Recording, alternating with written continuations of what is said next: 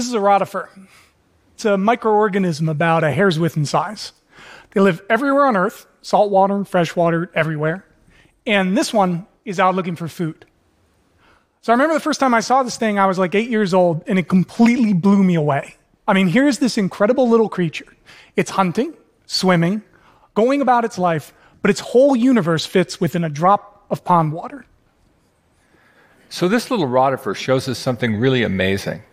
It says that you can build a machine that is functional, complex, smart, but all in a tiny little package. One so small that it's impossible to see it. Now, the engineer in me is just blown away by this thing, that anyone could make such a creature. But right behind that wonder, I have to admit, is a bit of envy. I mean, nature can do it. Why can't we? Why can't we build tiny robots? Well, I'm not the only one to have this idea. In fact, in, in the last oh, few years, researchers around the world have taken up the task of trying to build robots that are so small that they can't be seen. And what we're going to tell you about today is an effort at Cornell University and now at the University of Pennsylvania to try to build tiny robots. Okay, so that's the goal. But how do we do it? How do we go about building tiny robots? Well, Pablo Picasso, of all people, gives us our first clue. Picasso said, Good artists copy, right? Great artists steal. Okay, but steal from what? Well, believe it or not, most of the technology you need to build a tiny robot already exists the semiconductor industry has been getting better and better at making tinier and tinier devices. So that at this point, they can put something like a million transistors into the size of a package that is occupied by, say, a single celled paramecium. And it's not just electronics. They can also build little sensors, LEDs, whole communication packages that are too small to be seen. So that's what we're going to do. We're going to steal that technology. Here's a robot. Robot's got two parts, as it turns out it's got a head and it's got legs. We're going to call this a legless robot, okay? Which may sound exotic, but they're pretty cool all by themselves. In fact, most of you have a legless robot with you right now. Your smartphone is the world's most successful legless robot. In just 15 years, it has taken over the entire planet. And why not? It's such a beautiful little machine. It's incredibly intelligent, it's got great communication skills, and it's all in a package that you can hold in your hand. So we would like to be able to build something like this only down at the cellular scale, the size of a paramecium. And here it is. This is our cell sized smartphone. It even kind of looks like a smartphone, only it's about 10,000 times smaller. And we call it an OIC for optically wired integrated circuit. Okay, we're not advertisers, all right? uh, but it's pretty cool all by itself. In fact, this OIC has a number of parts. So, up near the top, there are these cool little solar cells that you shine light on the device, and it wakes up a little circuit that's there in the middle. And that circuit can drive an, a little tiny LED that can blink at you and allows the OIC to communicate with you. So, unlike your cell phone, the OIC communicates with light, sort of like a tiny firefly. Now, one thing that's pretty cool about these OICs is we don't make them one at a time, soldering all the pieces together. We make them in massive parallel. For example, about a million of these OICs can fit on a single four inch wafer. And just like your phone has different apps, you can have different kinds of OICs. There can be ones that say measure voltage, some that measure temperature, or just have a little light that can blink at you to tell you that it's there. So that's pretty cool, these tiny little devices.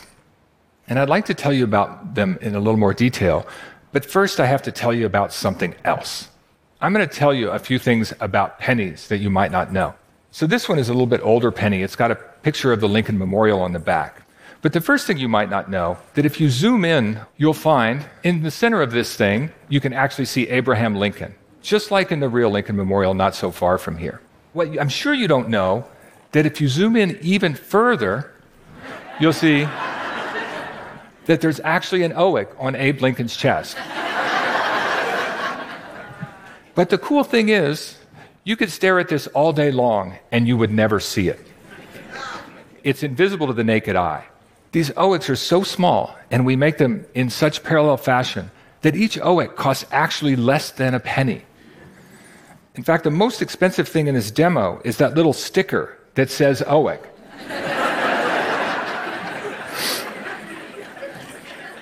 That cost about eight cents. now, we're very excited about these things for all sorts of reasons. For example, we can use them as little tiny secure smart tags, more identifying than a fingerprint.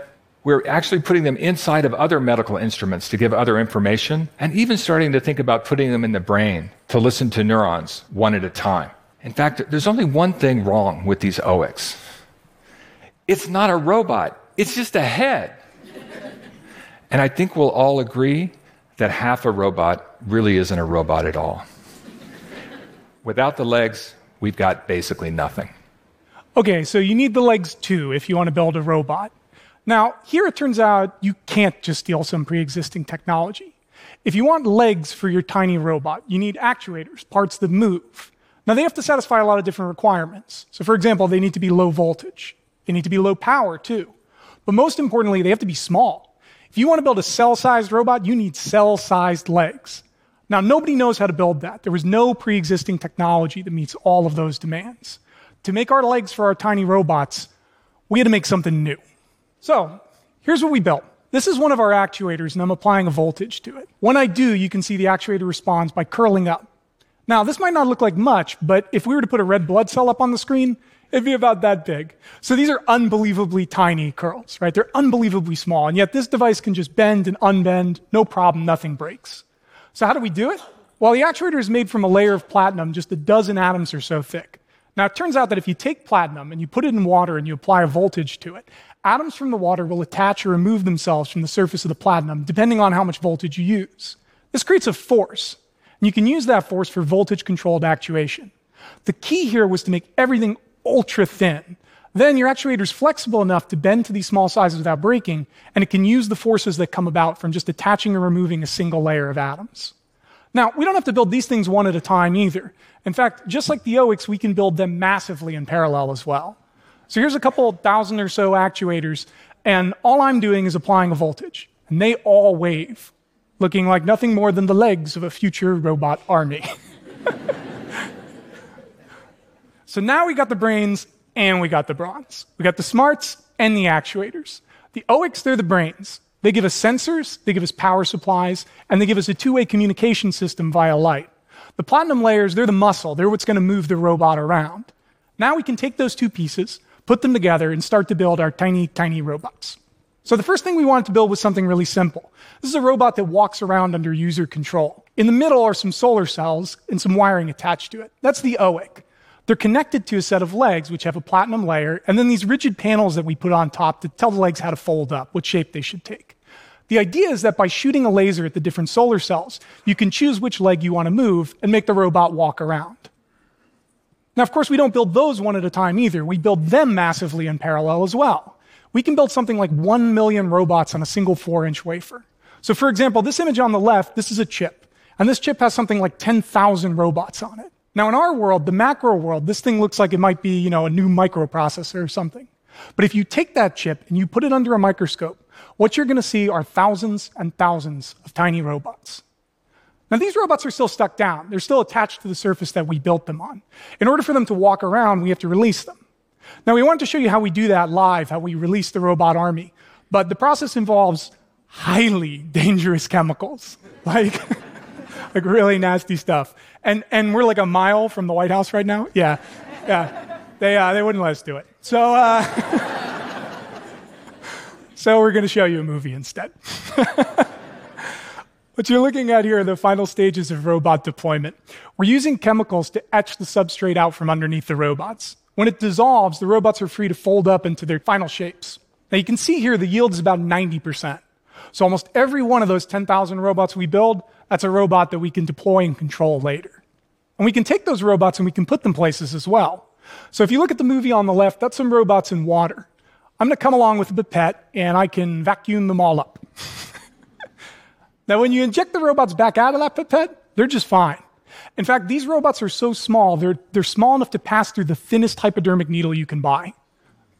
Yeah, so if you wanted to, could inject yourself full of robots. I think they're into it. okay, on the right is a robot that we put in some pond water. I want you to wait for just one second. Hit? you see that?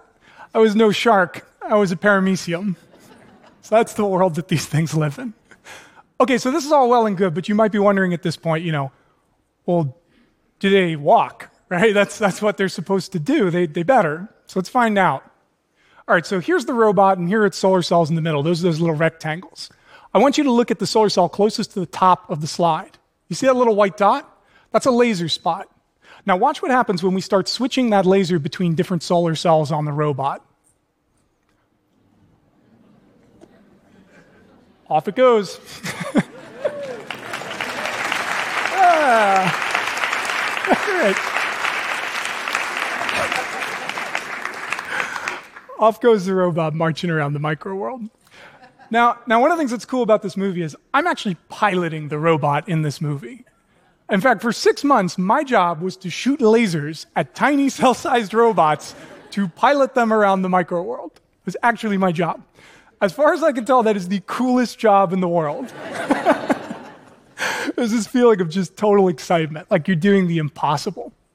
It's a feeling of wonder, like that first time I looked through a microscope as a kid staring at that rotifer. Now, I'm a dad, I have a son of my own, and he's about three years old. But one day, he's going to look through a microscope like that one.